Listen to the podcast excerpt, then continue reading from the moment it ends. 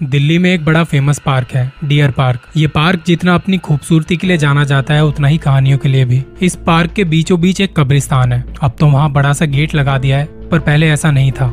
College के कुछ students bunk मारने के बाद पहुँचे इस जगह। दिसंबर की बात है और ठंड बहुत ज़्यादा थी। वहीं एक खंडर पड़ी जगह पर बैठे और बियर पी रहे थे और इनमें से किसी एक ने वहाँ बियर की बोतल फोड़ दी। और वो आवाज़ सुन के अचानक से तीन चार कुत्ते पता नहीं कहाँ से आ गए। उन कुत्तों के आते ही ये लोग उठे कि अब यहाँ से निकलना चाहिए। ना तो उस दिन धूप थी और पूरे दिन कोहरा छाया हुआ था।